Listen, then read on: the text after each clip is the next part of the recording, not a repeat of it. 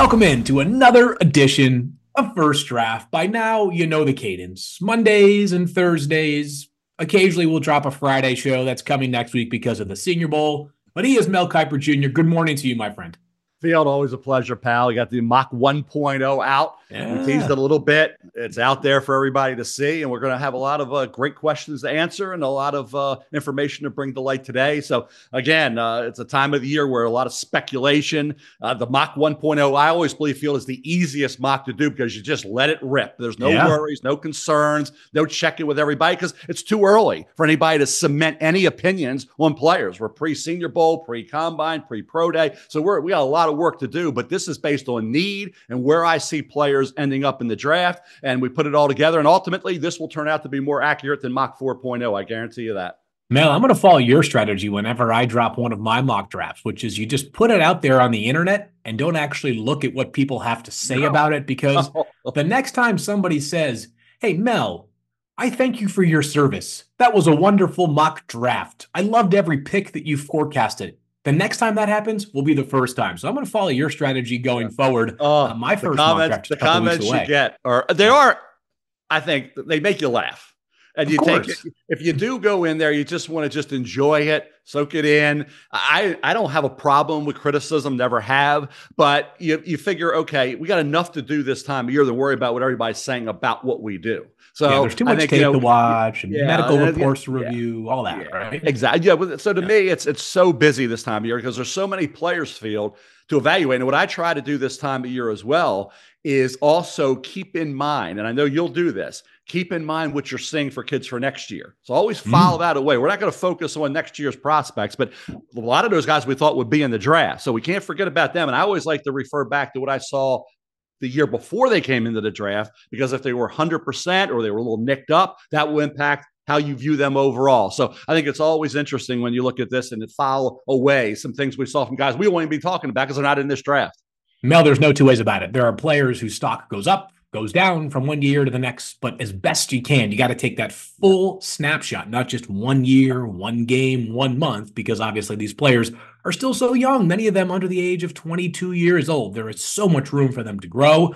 Uh, and that is going to be part of the conversation today as we dive into the 10 biggest questions heading into the 2024 NFL draft, which is exactly three months from the time that you and I are having this conversation, Mel. The Chicago Bears via the Carolina Panthers are on the clock. And perhaps the most important question that will influence the top of the draft, Mel, is will the Bears move on from Justin Fields? What do you say? I don't have any idea what they're doing right now. Nobody does. Let's just yep. clear that up right away. So if you want to put this in pencil, fine. Don't write it in pen. So I think everybody knows that Ryan Poles, everybody involved with this decision, is not going to make any decision now. It's going to be a process because guess what? They also brought in new assistant coaches, right?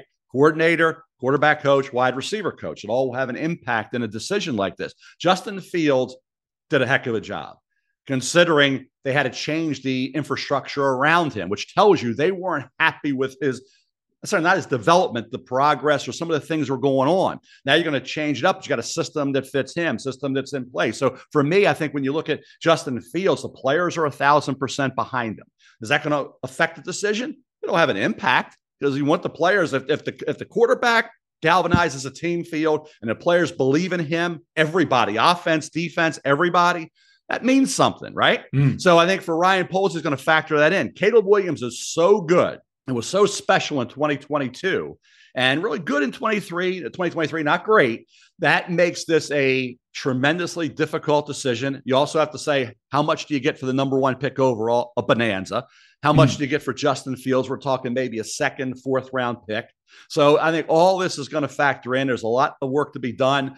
I put Caleb Williams at one, obviously, because that's where he's going to go. I don't project trades in these mocks this early, so I didn't want to get involved with that because they don't know what they're doing yet. Uh, that's my take, Field. It's Caleb Williams one. Is it the Bears? It's somebody else? I'm not going to say I know because I don't know right now. I don't know either, Mel, but I do think it's Caleb Williams going to the Chicago Bears. And let's talk about so you've outlined a lot of the reasons that are the football on field sort of skill set components to measure up. I'll mention this one, Mel, and I know it's been discussed and you've mentioned it, but let's just talk about the economics of this decision. At this point, you and I both agree, and I think most reasonable football minds agree, that Justin Fields is not a certainty to be a franchise quarterback for the long term. He might be, he might not be. At the same time, because Caleb Williams has not played a single snap in the NFL, he also is not a sure thing to be a franchise quarterback in the NFL going forward. But let's talk about the dollars and cents here, Mel, mm-hmm. because the Chicago Bears don't have to extend Justin Fields right now. But next year, meaning the 2025 season, if they exercise his fifth year option, it will be somewhere around like $30 million per year. Or $30 million for that year. If the Bears decide to extend Justin Fields, you know that it's not going to be for like 20, 22, 23 million bucks a year. It's going to be somewhere like 45, 46, maybe all the way up towards $50 million per year. If you commit to Justin Fields, and we have seen teams commit to quarterbacks, and then those quarterback deals end up being bad investments, it becomes a knot that you have to untangle. From a financial standpoint, if Caleb Williams is not a home run pick, if he's not the answer long term, Mel, a lot easier to find your way out of that knot that is Caleb Williams not becoming the player that you hope for him to be at the first overall pick. It just feels like if you make that long term commitment to Justin Fields right away, you are all of a sudden tethering yourself to him for multiple seasons. And if it doesn't work out, Mel, it's going to be a big headache to get out of. Meanwhile, if you draft Caleb Williams number one overall and he isn't great, hey, it, it might end up costing you your job down the line here, Mel, but from an organizational wealth and health standpoint, not as difficult to get out from a bad draft pick as it is from a bad contract. That's not the only reason the Bears would make this move, but I think it will be naive to ignore the financial component on top of the fact that I just love Caleb Williams. I know you said his 2023 wasn't special, wasn't remarkable, but the fact that that season is considered not special or not remarkable tells you a lot about the overall skill set and the baseline that Caleb Williams has developed for himself. Yeah, a couple things to wrap this one up for Mayfield is you can look at it and say Ryan Poles has Justin Fields. They know all about him, right?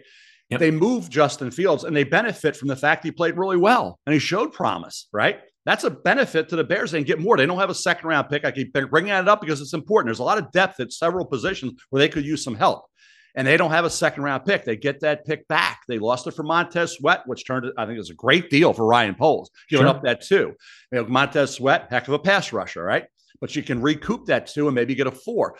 Justin Fields could go Atlanta, wherever he goes, and be a really good quarterback. Caleb Williams can be a really good quarterback. So this decision, it may be where you can't go wrong. Maybe yeah. it could be one of those field. Caleb's going to be really good. Justin's going to be really good. Everybody's happy, right?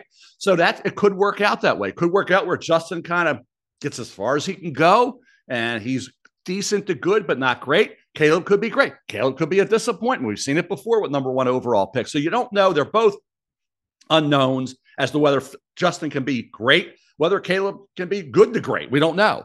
Justin's already been pretty good. And I think, but can he be the grand slam? Can he be the home run? And then as far as where we are right now in terms of, of the Bears organization, I mean, this team played hard down the stretch. They played hard for, they were competitive. Every, they, they, this team's not that far away. And they have the ninth pick overall. And if they trade Justin, they're going to get picks. If they trade the number one pick, they're going to get more. So this is a great opportunity for the Bears to springboard off this draft into playoff after playoff after playoff and maybe a Super Bowl, right? Yeah. So this is this is a, a critical draft. You have picks, you got to make them count. Okay. And that's going to be the key for Ryan Poles and his scouting staff. But for me, the Bears are going to be, uh, you know, whatever they do here, they got a quarterback they really they like, they got a quarterback they think they may love. So it's going to be fun to see how this plays out. All right, let's keep the quarterback theme rolling here for question two, Mel. And the Patriots pick number three overall.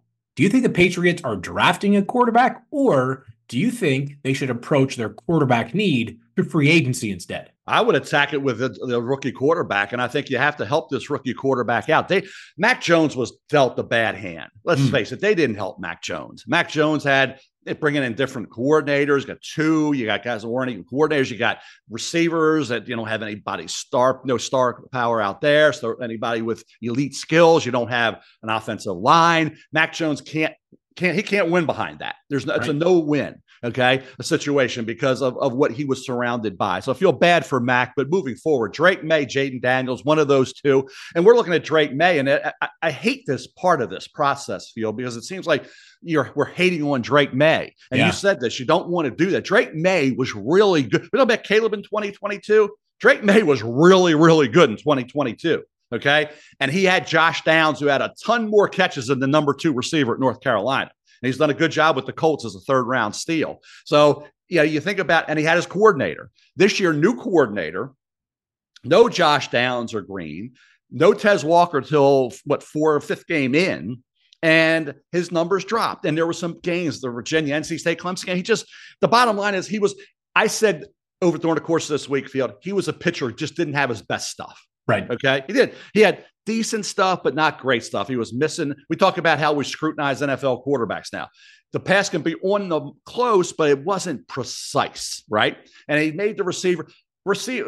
I used to live in a day field. Whenever a receiver got his hands on a football, he should catch it. Yeah. Now we're giving receivers the break and we're putting a hole on the quarterback. Okay. He didn't put the ball where he needed to. It was on the quarterback. You get the ball in that vicinity, the receiver has to catch what they get paid to do. So I think hmm. we flipped the script on everything's on the quarterback. Everything's on the quarterback. I, have read stuff this week that was mind boggling about Josh Allen. He was nearly it. perfect I until know. he was near. This was a comment that was made. He was nearly perfect until the final drive. I saw that final drive. I watched it 10 times the pass to Diggs was right here, Field. Right here. perfect pass, man. Perfect right. pass. All right. That's, that's Stefon Diggs problem. Yeah. It's a it's way down. Then you think about the pass that he threw could have been a touchdown to Shakir. That second down pass, right? Yeah. Where he said he should have gone underneath. Well, he was going for a touchdown, but Chris Jones got Dawkins blocked into him, pushed right. him That's in. Why so Chris Jones makes a lot of his money, arm right? hit. Yeah. Ball came up short. I don't know if he would have thrown underneath, it would have affected that too. I don't know if that would have been completed. Then on, four, on third down, he's rolling right. He throws it away. We got a field goal. Hey, Butker made it two years ago, right? Long field goal sure. to tie the game, and they won in overtime. Think about the Bills. They missed a wide right, would have won a Super Bowl, right? Vinatieri makes the kick in the snow. That allows Brady to tie the game, move on, and win, right? Quarterbacks have been impacted, good or bad, by missed field goals or made field goals. In the case of Josh, he had a made one by Butker and then a missed one by his kicker, Bass, that impacted Patrick Mahomes and it impacted him. So I think with quarterbacks, getting back to, to Drake, Drake had things around him that weren't ideal this year so there you could excuse away maybe some of those things that were going on but in, in some cases there were throws he should have made he didn't. We're separating jayden and drake. That's all we're trying to do here is caleb's going number one. How do you you have to factor in what you saw. We saw jayden be lights out. We saw drake struggle a bit.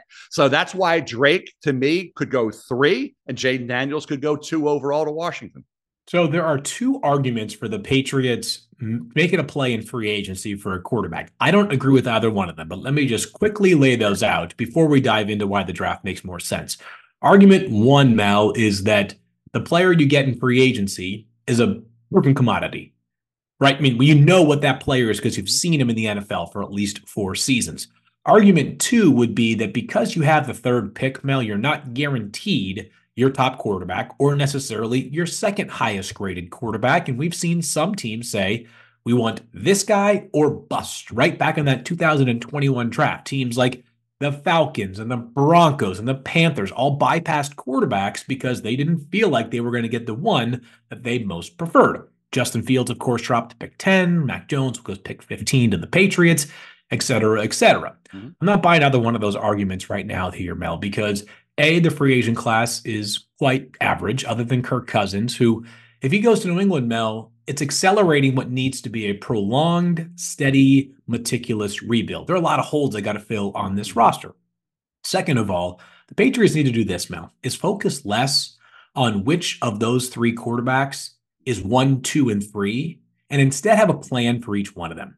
What does our offense look like if Drake Maye is available at pick three when we submit the card that says Drake Maye, North Carolina becomes a New England Patriot? What does it look like if Jayden Daniels is instead available at pick three? The Patriots need to do this and something they did not do for the entirety of the time with Mac Jones over the past three seasons.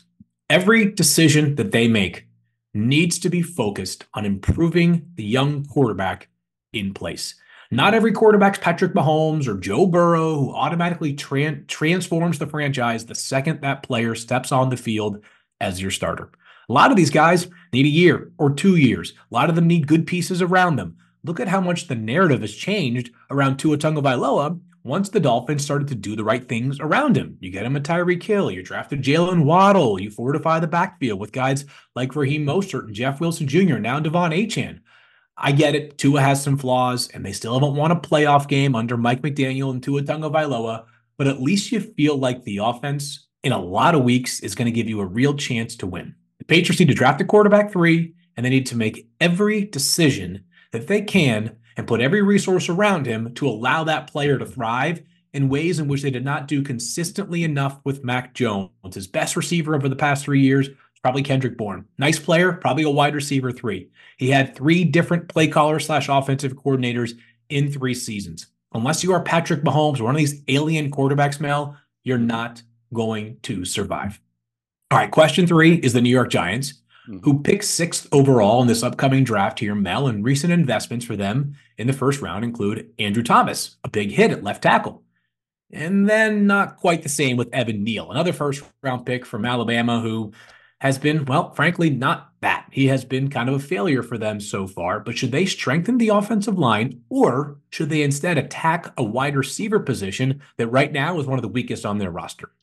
I think the wide receiver spot's going to be very difficult to bypass, overlook field because of Malik Nabers and Rome Odunze. Take your pick. I, yep. I haven't finalized who I've been Odunze all year. Neighbors, I know you've talked about how explosive he is, how I think physical, tough just had a He's phenomenal season with Jayden Daniels and Odunze was the most consistent receiver in the country. 14 to 15 games, five or more catches in a game. He didn't have five or more catches. He had three for 111 and, and a couple touchdowns against Utah. So Rome Odunze in, in a national title game would have caught three or four more passes because it was open and Penix didn't get him the ball. So at the end of the day, those two receivers are really, really good. Could be great in the NFL. If I'm the Giants, I'm taking one of those two. I gave them Nabers in the mock 1.0. They pick. They have two second round picks field. They have an opportunity there to dress maybe the offensive line. I had eight offensive tackles going in the first round. I don't yeah. know if they'll all go. If one drops into the second or a couple drop into the second, we'll see. Some of these receivers, that's going to be a great. This is the argument, maybe to go away from wide receiver if you want, because there's going to be, I think, in the second round, maybe six, seven receivers that could go in round two that are really good. But I think Nabers and Odunze are special. I think the Giants to have that elite go to number one guy for Daniel Jones is important. And I think Nabers or Odunze, I think, is the pick at number six for the New York Giants. Yeah, I don't think it's a perfect analogy, but there are some shades of when the Bengals had to choose between Ja'Marr Chase and Penei Sewell here, Mel, in the sense that either of the tackles and either of the wide receivers that we forecast that could be available at pick six would be, to me, home run selections, right? Nabers or Odunze, Alt or Fashanu. Like all those four players are absolutely worthy of the six overall pick in the draft. But you could certainly make the case that hey, the left tackle, the right tackle might help Daniel Jones more. And you can find that second wide receiver, that second round wide receiver at pick 36 or whatever it is that they own. Um, this is where Mel, I think there are a couple dynamics that have to be factored in. Mm-hmm. One is, you know, you and I do mock drafts. NFL teams do mock drafts as well. Every once in a while, the whole department will get together, they'll assign, you know, if there's eight people in the room, each person will get assigned four teams, and they'll do a mock draft and they'll see how it actually shapes out or shapes up and who would be available for the Giants at the top of that second round, both in terms of offensive tackles and wide receivers, to give you an idea of who you might be missing out on at pick six, but able to secure with pick 38, excuse me. Uh, and then the second part here, Mel, is Evan Neal needs to be an evaluation. Uh, to me, the worst thing you can do when you have a mistake is doubling down on that mistake and saying out of stubbornness that Evan Neal needs to remain a right tackle. If the Giants don't believe Evan Neal has the goods to be a long term right tackle, you need to do one of two things. You need to find uh, a replacement. Uh, and you need to potentially move Evan Neal to right guard or you know guard somewhere, or, or you need to make him a a backup, right? And if you don't think in your evaluation, you've seen him every single day in practice and two years on the field, that he has the goods to be a guard, then you might be trying to, you know, trade him away for whatever you can get. And we've seen a lot of first round picks traded before the end of their first contract in recent years. Um, I think wide receiver, you know, I, I lean that way, Mel, just because I, am such a I'm so enamored by both of the two wide receivers that we have talked about. Um, but if they do go wide receiver in the first round, they must must hit that offensive line with that pick number 38 because as you know Mel, I mean too many turnovers for Daniel Jones no question about that but the offensive line really let them down this year in part because of guys like Tommy DeVito taking way too many sacks Mel but the offensive line is a major major problem in New York. Next question Mel mm-hmm. and this one is like I mean I, this is right in your wheelhouse here. Are there any running backs that have a first round grade in the 2024 NFL draft Absolutely not. No close. No, no chance. Not right? even by close. Jonathan yeah. Brooks, uh, my favorite running back all year, basically out of Texas. Unfortunately, in mid-November against TCU, the torn ACL.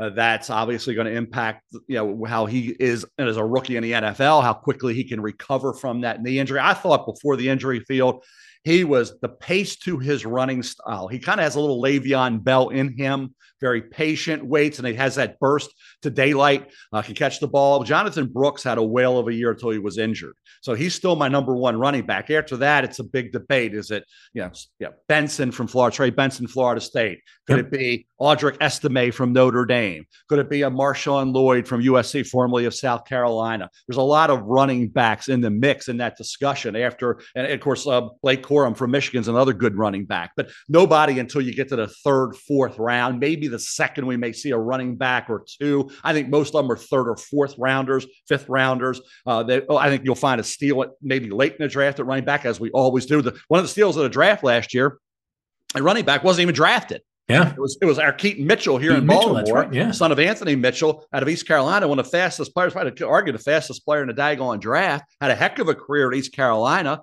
He was one of my top 10 running backs at one point on the top 10 list, top 12 list. He ends up going undrafted, and he's one of the top rookies in the NFL. He was a fear factor player, a huge loss for the Ravens. Because guess what? You put Keith Mitchell in that offense, you saw what he could do, catching it, running it. Well, he could go 60 yards in a blink. Jawhar Jordan at Louisville is that kind of player. We are talking to him pre-show today. Field liked him. He's borderline top 10 running back for me. He has been as high as seven or eight on my top 10 list. Not real big, but hey, Keaton was 5'10, 185 coming out. That's what Jordan is. And explosive and fast and dynamic. Give him the ball, give him a little gap. He's going to hit it. He's going to go. So for me, uh, no. To answer the question, Field, absolutely no. Bijan Robinson, Jahmyr Gibbs, Zeke Elliott, Leonard Fournette, Christian McCaffrey. There's nobody close to that in this draft. Yeah, I would just want to say that uh, you know there's been a lot of discourse recently, Mel, about whether a first round running back is worth it, and part of that is stemming from the fact that Jahmyr Gibbs had another brilliant performance from the Lions uh, in the playoff game this past Sunday against the Buccaneers.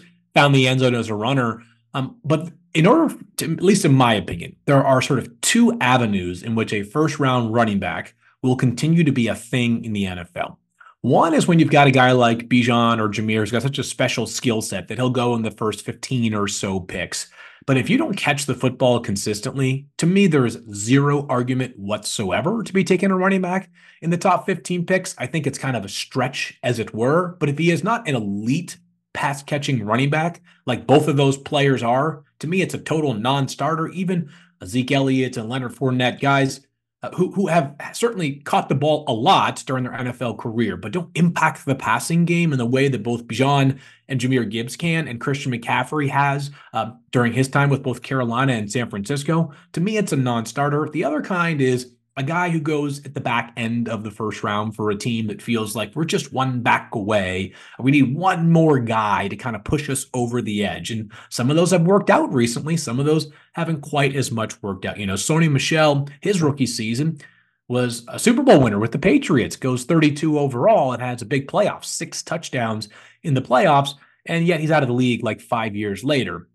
Meanwhile, Clyde Edwards-Helaire goes 32 overall to the Chiefs, and they thought they maybe had their new Brian Westbrook for Andy Reid. And instead, the guy is what their second or third most valuable running back on their current roster, behind a guy who went the seventh round last year, Isaiah Pacheco. So to me, while there is certainly some depth in this class, Mel, I've been trying really hard to find like one or two guys that I just love in day three. And even that's a bit of a challenge right now. I like a lot of guys, Mel, but it's hard for me to find a running back that I can sit here and say, if that guy sneaks into the fourth round, I will be pounding the table for the team that drafts him. Let me say this, Field. You mentioned it before, and I, he's in my top 10 running backs is Rasheen Ali from Marshall. Yep. You talked about. I know you feel like he can be a guy. Uh, could be one of those those players you get in day three that ends up being a player. You say, well, why didn't he go a little higher? To, to the point about running backs. And I've been one that started this a long time ago. This is your, yeah, this is your life. Yeah, your rule. And it's not going to be perfect. Okay, you can always argue Christian McCaffrey, right? Christian McCaffrey was on his second team last time I checked, right? Yeah. Not the team that drafted him.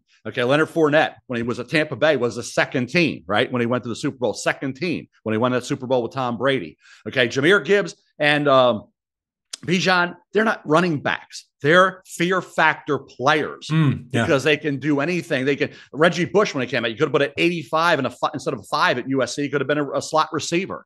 Those kind of guys are just dynamic weapons, fear factor players are not running backs. Okay. When I yeah. say running back, Jahmyr Gibbs is a heck of a lot more. He was, keep in mind, he was a great player at Georgia Tech before he got to Alabama.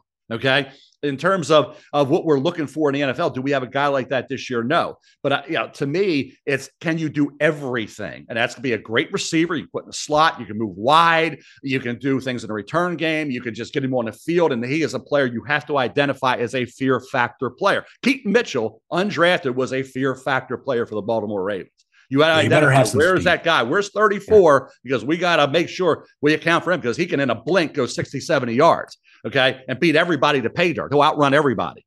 Sure. So for me, the right guy, right spot. But uh, I'm still, I'll say it forever. The running backs in the first round, no, and certainly this year, uh, no, no chance. Yeah. That. I, when Vegas puts those numbers out, you know, they do the, the props for the draft field.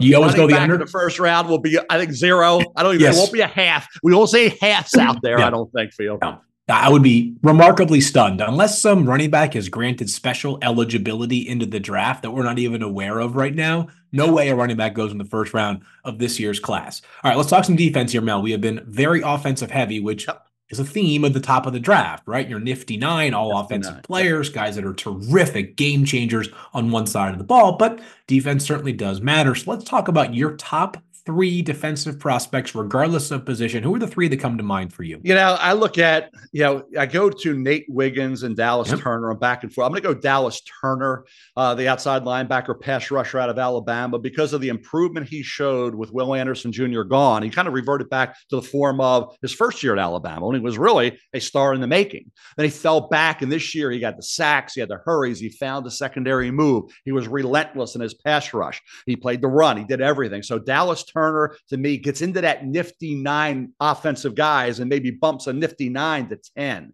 or nine because Atlanta at eight could use a pass rusher like Dallas Turner.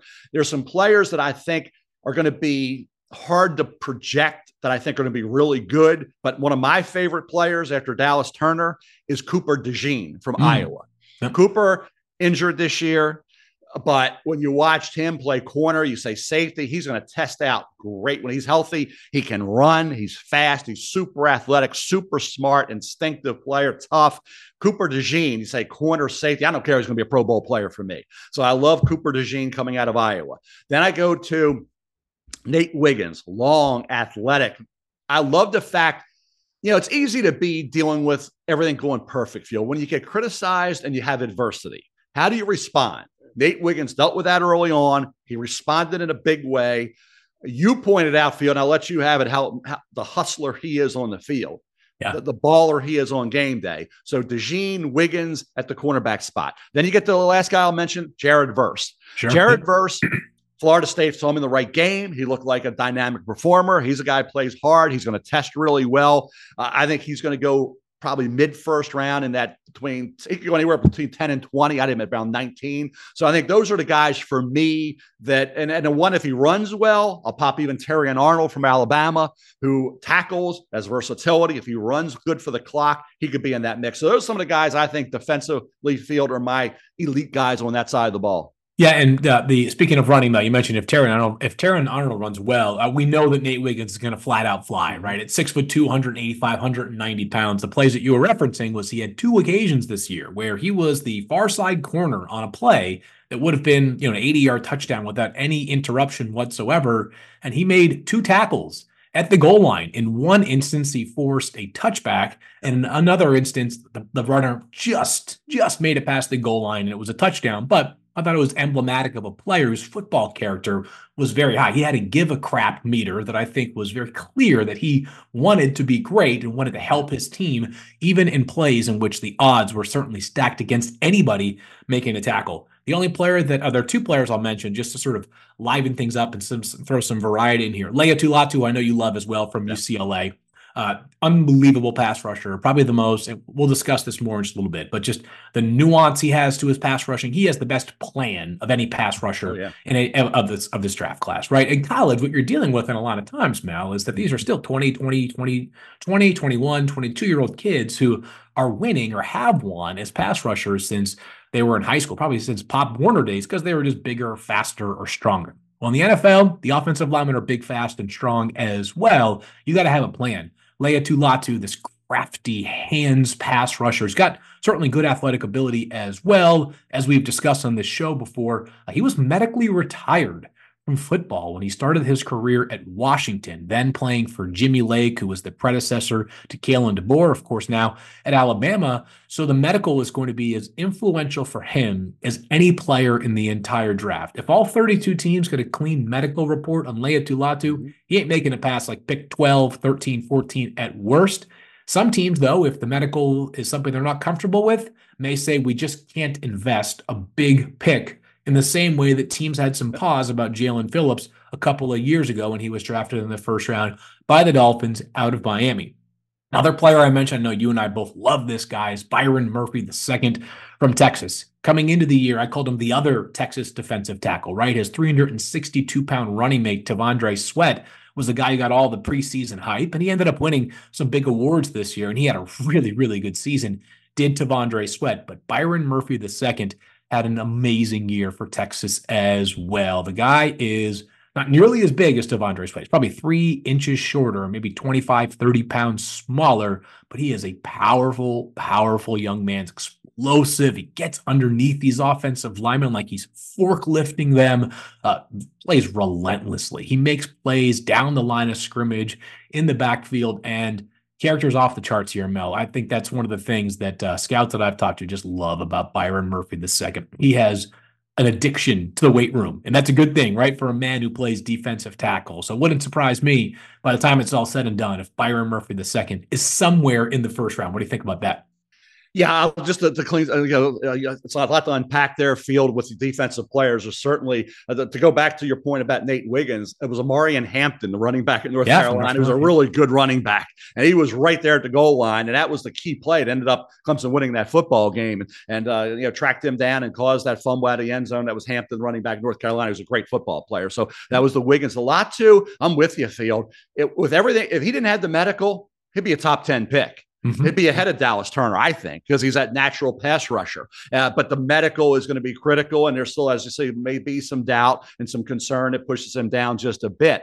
I think when you look at Murphy, and I looked at Sweat, I, I differ a little there. Feel I like Byron Murphy, but I like Sweat a little bit more. Uh, mm. Sweat to me is a guy he can just clog the interior. He's huge, and he will get penetration and he will be disruptive in the backfield. And, you know, Murphy, I, when I watched him, I saw more from Sweat than I did Murphy. Like Murphy, like Sweat. I said, I'd give an edge to Sweat, though. So Sweat to me on the board, a little more highly rated than Murphy both. And I see Murphy popping. I didn't have him as highly rated in terms of the mocks and putting him in there. Sweat to me is the kind of guy that you look at defensive tackles and say he's got to give you some pass rush or they drop into the second round. I remember, you know, when we had A'Shawn Robinson and Jarran Reed and coming out of Alabama, you know, both went, I believe, second round area. So I think you look at defensive tackles, they got it. Everything's about rushing the passer. Chris Jones, who we're raving about yeah. in the NFL, yeah. affected that game Sunday. Now, you know, came out of Mississippi State, right? He went a second round. So again, you know, you think about defensive tackles got to affect that quarterback on a regular basis. Even some that did still dropped a little bit. So it'll be interesting to see where these defensive tackles go because we thought it was going to be a strong year. Didn't turn out to be that way at the defensive tackle spot coming into the draft. Yeah, uh, Devon Sweat at 362 pounds. Now, if he can stay on the field for like 55 or 60 percent of the snaps, good luck to the offensive line that has to try to block that man for a full 60 minutes yep. because uh, he is overwhelming at his very best. Just ask pretty much any interior offensive lineman that had to try to block him this past season. Hey, an off-ball linebacker's best uh, friend field is a guy like T'Vondre Sweat. no me. two ways about that. I mean, that he'll occupy, he'll free yep. those guys up, he'll stuff the run. You could not run against Texas with Murphy and Sweat. And freeing linebackers up, a very underrated part of this whole equation. If you can run flow to the football and be free and easy, fine. You got to take on guys, everything changes in terms of stopping the run. So for me, T'Vondre Sweat, Murphy, uh, I would think they're borderline first round picks for me right now. All right, let's talk about players who are ready to contribute right away. Is there a player who you think is the most NFL ready in the entire class? This was the big debate. I got people screaming and yelling about the fifth pick overall to the LA Chargers being too high for Brock Bowers field. I yeah, I, I look at Brock Bowers and I think the LA Chargers now have a head coach by the name of Jim Harbaugh, right? Mm-hmm, Jim Harbaugh yeah. and the, the Ravens, which I what do they value? Tight ends, guys that can catch the ball and are versatile and you can move around. Mark Andrews, George Kittle, Travis Kelce, the list goes on and on of guys that can do that. You think about Brock Bowers with the Chargers. Uh, I think it's a marriage made in heaven for Justin Herbert. Brock Bowers in 2021, first year, at 56 catches for 16 yard, yard average and 13 touchdowns national title year. Next year, national title year, 63 catches, 15 yard average, seven touchdowns. You want to add it up, that's 119 catches, 15 5 average, and 20 touchdowns over his first two years. This year, he has tightrope surgery, the ankle, right? Happened against mm. Vanderbilt, October 14th. Two games prior to the injury field, it was, I believe, Kentucky and Auburn. He had 15 catches for a 19 yard average and two touchdowns in those games combined. Yep. This guy, that's this is with Carson Beck. He had two years with Stetson Bennett. He's fast. He's explosive, catches the football, he'll block. He's an NFL ready guy. Talking about a guy plug and play, pro bowler, immediate star in the NFL. That's Brock Bowers. So I know the Chargers have have various options. They have needs, offensive line, wide receiver. But a guy like Brock Bowers, and we talk about running backs. Are you a weapon? Are you a receiving entity? Are you a fear factor player? At yeah. tight end, yes, these are receiving entities who can do a lot, moving around, shifting them in different spots, creating mismatches, creating fear. Brock Bowers is that kind of guy. So I don't think I thought about dropping him to 10 to Aaron Rodgers and the Jets. I said, no, he's not dropping it. He's not good. He's not, I don't think he's getting to 10. Yeah. I think he's going as high as five. That's why I put him there. It wasn't just a, a, random thing. I talked to some of my friends in the league. I went back and watched Brock Bowers, and I said, talk about an automatic, an automatic, no risk guy who's going to be a key entity on a team that with Jim Harbaugh is going to win a lot of football games. The LA Chargers' future present and future is very, very bright now because they have the right head coach in Jim Harbaugh and they can get the right player to help Justin Herbert, who's the right quarterback, by the way, in Brock Bowers. He is, I mean, the, the floor is ridiculously high for this player, Mel, right? I mean, I actually was thinking about that Brock Bowers return from the tightrope surgery this year, and you're going to be focused on how the player is moving in his first game back. My general synopsis in his first game back was moving pretty darn well. I believe it was against Auburn was his first game back this past season.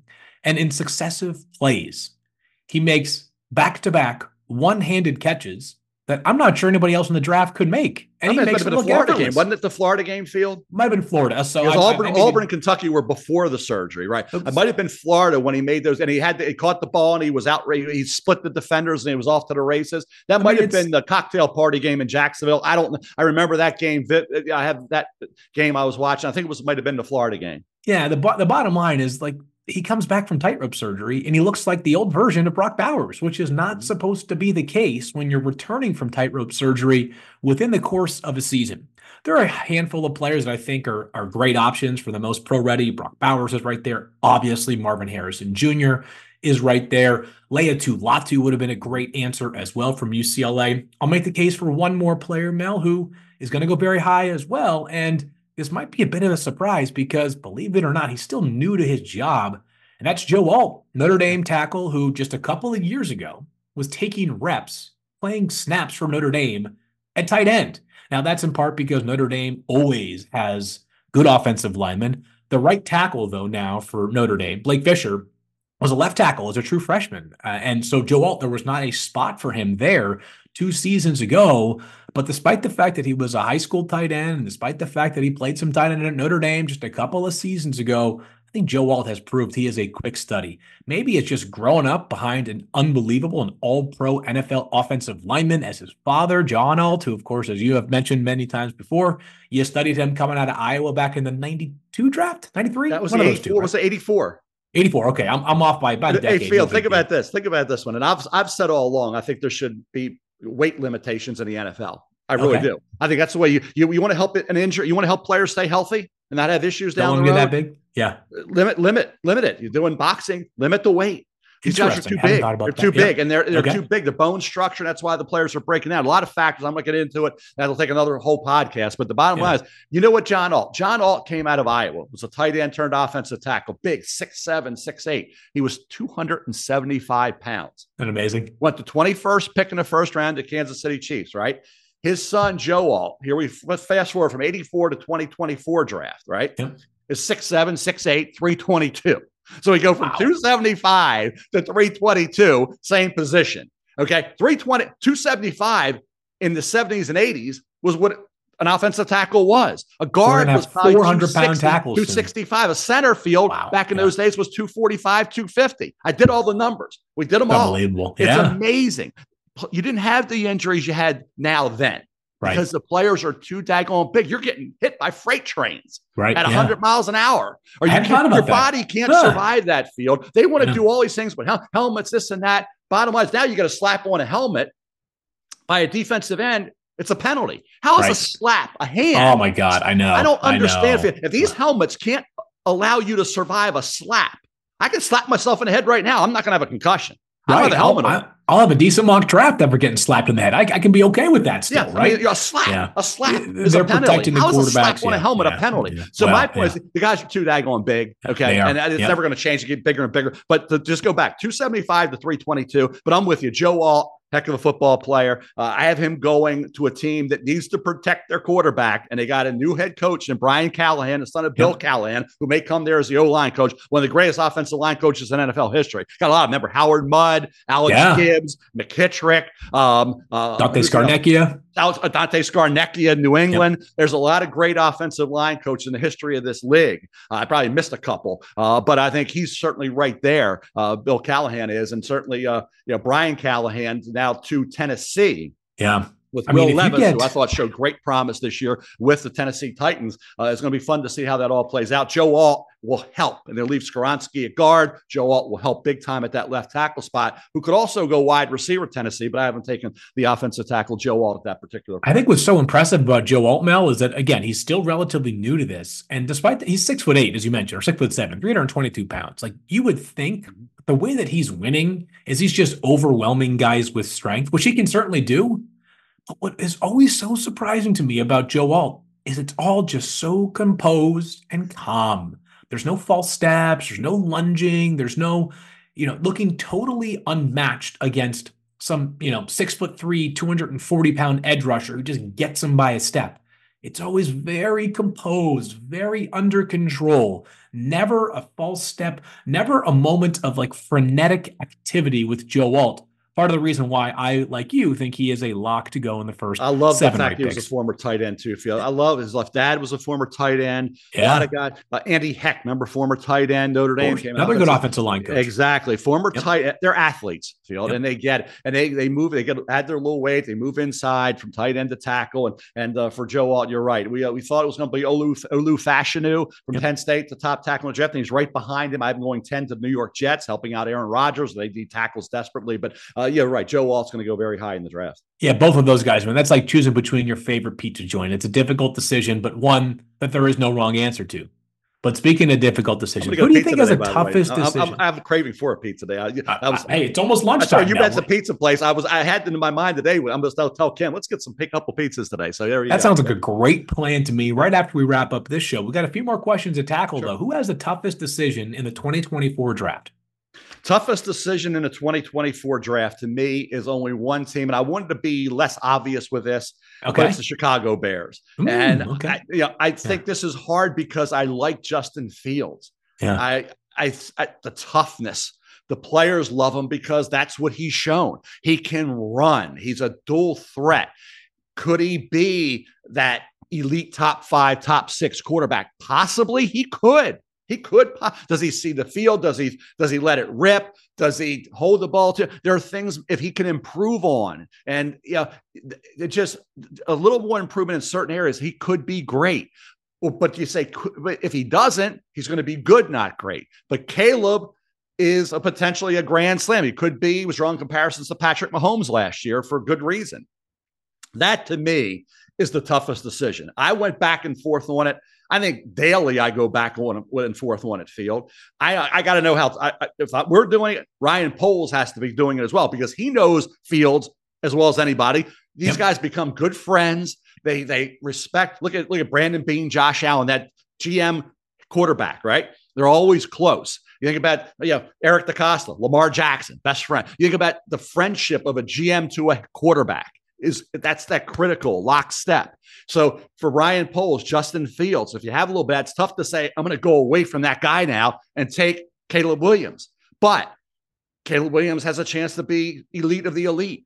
Yeah. So again, two unknowns, Williams and Fields. Can Fields be great? We don't know. Can Williams be a really good NFL quarterback? We don't know. So again, to me, that's the single toughest decision GM Ryan Poles, the Chicago Bears will be making this year.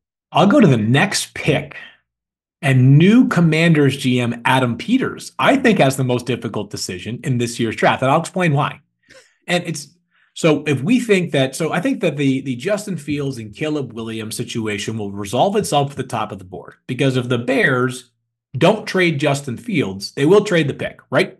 Mm-hmm. And presumably they're trading the pick to somebody who wants to move up to take a quarterback. And that somebody is most likely taking Caleb Williams. We all kind of recognize Caleb as that top prospect in the class. Then you go to the Patriots at pick three, Mel, and they would just take the leftover quarterback, right? Drake Maye or Jayden Daniels, which brings us to the decision that Adam Peters will face at pick number two. Is you're the one that has to choose between the two where it isn't so obvious, right? Jayden Daniels, great season, Heisman Trophy winner, most dynamic quarterback I think we've probably seen since either Justin Fields or Lamar Jackson. 40 touchdowns, four interceptions, and everything you could possibly do during a single season to elevate your draft stock from a fourth or fifth round guy to potentially the number two overall pick in the draft. Drake Maye, built to play quarterback, six foot four, 230 pounds, elite processor. The kid had an unbelievable season in 2022. I think took home all four major ACC awards ACC Offensive Player of the Year, ACC Player of the Year, ACC Rookie of the Year, ACC Quarterback of the Year. Only other player to do that as a freshman was, I think, Jameis Winston for Florida State way back in the day. This kid is unbelievable. Choosing between those two players, though, Mel, is a difficult one because there is a reasonable case for either of them. And if you pick Jayden Daniels and Drake becomes the bigger star, or if you pick Drake Maye and Jayden Daniels becomes the bigger star, people are going to hold that against you. So it's a good problem to have to have that number two overall pick and a ton of cap space and a good quarterback draft year, but there's still some pressure on that decision. We talked about those. This, let me say this, Phil, real Go quick. For it, yeah. I'll, and I'm going to pose this as another question I'll throw in there to, to, to spin off of what this question was about what NFL team. I think the player that creates the toughest decision for a team, the mm-hmm. player, think player that creates the toughest evaluation for NFL teams. To like me, is JJ McCarthy, quarterback from Michigan. yes. I, I mean, I watch JJ. I love, he's ultra competitive. He's Josh Allen competitive. He can make the throws. He doesn't have elite arm strength, but it's certainly good enough. He can move. I tell you, he is going to test out athletically off the charts. Yep. Okay. He's added weight to his frame. Okay. He's going to come in at a little under six three, probably around 210 to 215. Athletically, forget it. He's going to be top notch. Great kid. Love the kid, love the desire, the competitiveness. Like I said, in, in, the national title game, I, I contend the biggest play was when he was down there his end zone, own end zone, and he, he ran the football and got himself team out of the hole and flip yep. field position. So he can do that. He didn't have to do it. He didn't have to carry the team. They didn't throw a pass in the second half against Penn State, except one was a penalty, didn't count. So yep. for me, they ran the ball. They ran the ball. Sherrone Moore, the uh, offense offensive line, ran the ball with Blake Corum, Donovan Edwards, fine and the offensive line until Zinter got hurt was great. Even after Zach unfortunately got hurt, he will be a second round pick, by the way. Zach Zinter coming back. Yep. They even have a pro day, but he's coming back really good from that injury. He'll be ready for training camp. Just to pass that along. The guard from Michigan will be ready. A solid number, a second round draft choice. But JJ McCarthy for Seattle will present a debate. Do we take him there? He can see he's just turned 21 last week. Yep. Uh, you know, can he sit for a year? Yes or two? Yes, he can. The Rams, Could he sit for a year or two? Yes, he could. There's going to be teams that are going to be thinking, do we solve a need area with an immediate guy that can come in and help us? Or do we take the heir apparent, the developmental quarterback, and JJ McCarthy? I think he's the toughest player to evaluate field. And I think he's going to present some interesting debates in war rooms as to what they do with JJ McCarthy. If you told me he went top 12, I wouldn't be surprised. If you had told me there was a scenario he went 28, I also wouldn't be surprised. There's a big range there for JJ McCarthy. All right, let's wrap to a few more. There are a couple more questions here, Mel. Let's start with this. Is this the year of the offensive tackle in the NFL draft? I have eight in the first round. Big number eight, right there, huh? Eight in the first round, wow. seven in my yeah. top 25, I believe it is right now. Um, I'm finalizing that for tomorrow. I, I update the top tens and the top 25 every Friday, as everybody knows. I've been doing that since August field. I know you're doing, getting ready to do all this stuff now. Yep. Bottom line is, I think that I think eight offensive tackles in the first, and there's a little bit of a drop off. But in yeah. terms of the first round field, I you have all the numbers. I don't. I didn't check it. How? What's the record for offensive tackles in the first round? Ooh, I don't know the answer offhand either, Mel, but I can't imagine it's much more than eight. If it yeah, if it's even I mean, eight. eight eight yeah. could go yeah. in the first round. That's legitimate. Okay. That's not stretching it at all. Right. Those are eight legitimate offensive tackles I have in mock ones. So I would say, is this the year of the offensive tackle? Yes, it is. So I would argue, and you have a much better historical perspective. So I don't really want to fight you hard on this one, but I think there is a pretty clear case too for wide receivers, only because there's a wide receiver that could go in the third round. I think it'd be a day one starter, right? Like Ricky Pearsall could play and oh, start yeah. tomorrow. Jamari Thrash from Louisville could play oh, and start tomorrow, right? Whereas the offensive linemen, that are going to go in that off. third, fourth round range are probably better served right now. Like a Brandon Coleman from TCU, oh, yeah. maybe he's a little bit lower than that. Mm-hmm. Played left tackle, played guard this past season. Might be the kind of guys that ideally you develop for a season before you throw them into the starting lineup. So mm-hmm. wide receiver is just so deep, Mel. I mean, I feel bad for whoever like the 18th best receiver is in this class might be like the eighth best on average in different class. So a different class. So uh, if you need a wide receiver, this is the draft for you. If you need an offensive lineman, this is the first round first for round, you as right. well. Yeah. yeah. exactly. It's a first round offensive tackle draft. It's a receiver draft that I think six could go in the second. I love Xavier Worthy from Texas. I have him right now in the second round, borderline first. So, uh, you know, all these guys could between now and late April jump into the first because we have a lot of work to be done between now and then. But I'm with the field. The depth at wide receiver into the into the fifth, sixth round is going to be remarkable. So there's no doubt uh, that's a spot where I, and it's great for the NFL. It's great for Phil. Phil, you're Mr. Fantasy. Are you kidding me? Amazing, Mel. Yeah. I'm trying to hoard all the picks in my dynasty league. I want all the first round picks so I can get all these wide receivers on my roster right now. All right, who has the most unpredictable spot in the first 10 picks of the draft, in your opinion? I think the Chargers and the Titans. And I'll say yeah. the Chargers because wide receiver, offensive tackle, you know, tight end, and the Titans because of offensive line and wide receiver. This is gets it's basically as what the you mentioned about the Bengals, the Titans have to deal with. They have to deal with Will Levis, quarterback who you want to help him out. Well, what do you help him out with? Do you help him out with Joe Alt, Olu Fashanu? Do you help him out with Malik Nabers, Rome Odunze? What do you do there? It's a Chase Penei Sewell thing, right? What do you do? So I think I, will I'll say the Tennessee Titans.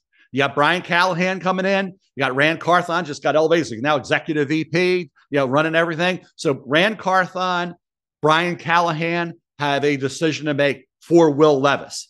Offensive tackle, which was Ole block after Ole block. Mm-hmm. Will yep. Levis, how he survived. He had the ankle. Um, you know, he didn't. He missed a game at the end. It was another game, but played. I thought really well for a rookie. Didn't have a lot. They need a speed receiver. no question. Opposite DeAndre Hopkins, right? They could use a tight end like Bowers, but I think wide receiver with speed, like Odunze and Nabers, who can be big play, go to number one options, and then with, along with DeAndre Hopkins, who's not the DeAndre Hopkins, obviously he was coming out right and then played early on in the NFL, but still really good. And or do you get the offensive tackle say, well, we went Skoronski. Skoronski's a guard. Yeah. So now you get the tackle, the bookend in Joe Alt or Fashanu. I think the Titans have the toughest decision there, whether it's a tackle or a wide receiver. I'll go with the Chargers, and you kind of already got us down this road here, Mel. But there's just so many good cases to be made for three different spots at pick five offensive tackle with Joe or Joe Alt or Olu Fashanu to play right tackle for your offense, wide receiver to help Justin Herbert and Jim Harbaugh going forward, or Brock Bowers, who is an amazing player, even if he plays a position that is slightly less valuable at his apex in the NFL than wide receiver or offensive tackle. The fail rate for a guy like Brock Bowers is just so much lower than almost any other player in the mm-hmm. draft. I would say that both in the case of the Chargers and the Titans, though, this is a good problem. Like the unpredictability is a good problem because as long as they take one of these nifty nine guys, Mel, to me, there is pretty much home run grade potential for any of those picks at pick five and pick seven. All right, we want to give some love to the players that we're not talking about all the time. As a matter of fact, Mel, is there somebody that we're not talking about now that you think a month from now we could be talking about a whole lot more?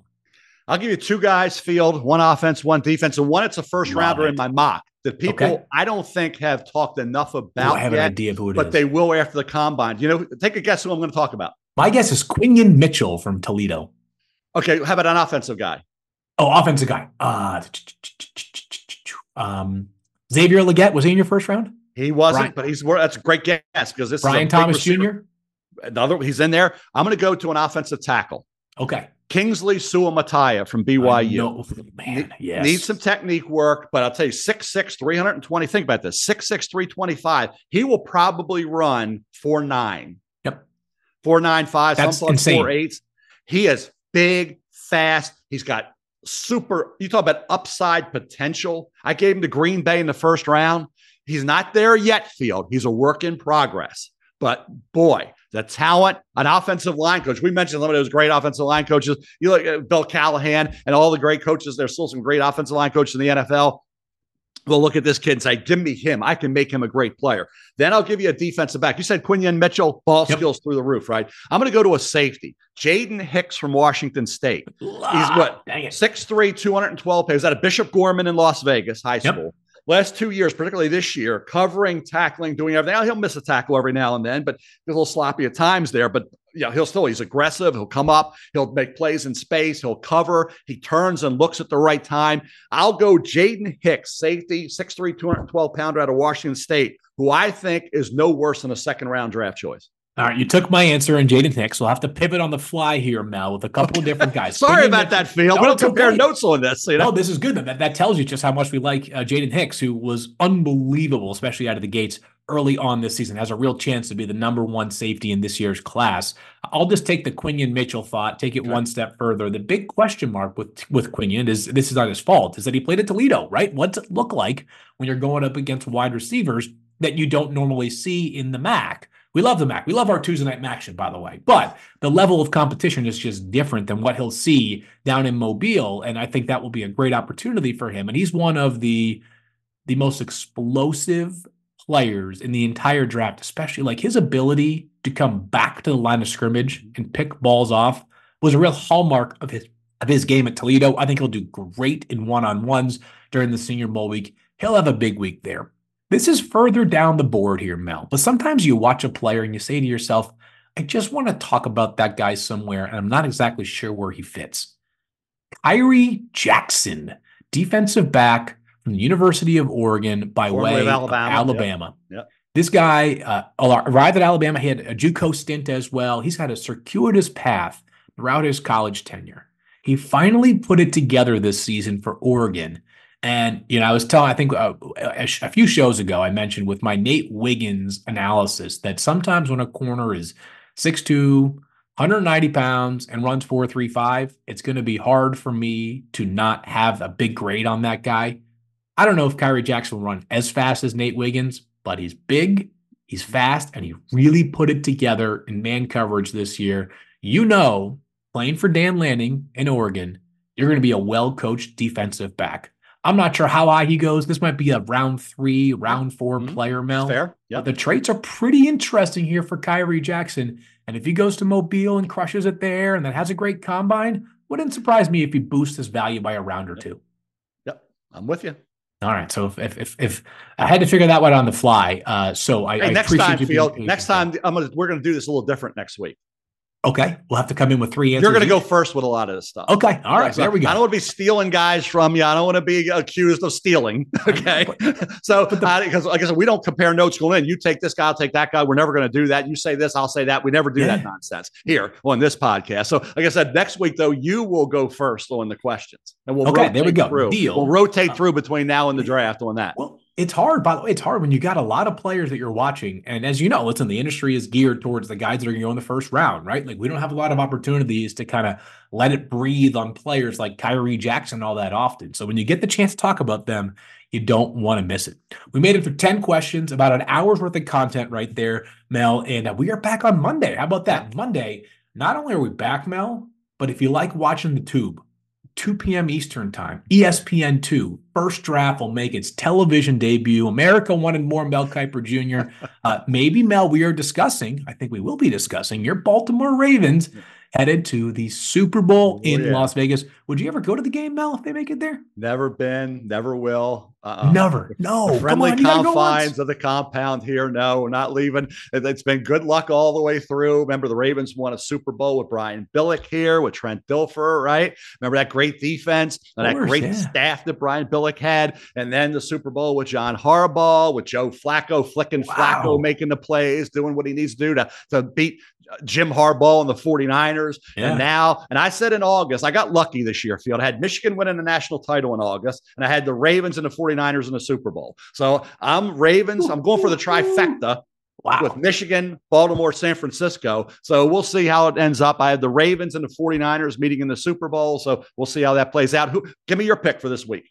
I'm going with the Ravens and the 49ers as well. Okay. The two teams at home prevail. I feel really good about the Ravens. The 49ers uh, you know, there is a part of me that just loves the story of the Lions. So I'd hate for it to be a, a lopsided game. Uh, but San Francisco playing at home, they're just so, so loaded on both sides of the ball. Let me just say this, Field. Give me uh, one of my favorite players in the NFL. And I, I talked to him before the draft. He was mm-hmm. at, he was out doing something. A good friend of mine was in line at a FedEx place and he's standing there. It was Aidan Hutchinson. Oh, so God, he's awesome. He gets me on the phone.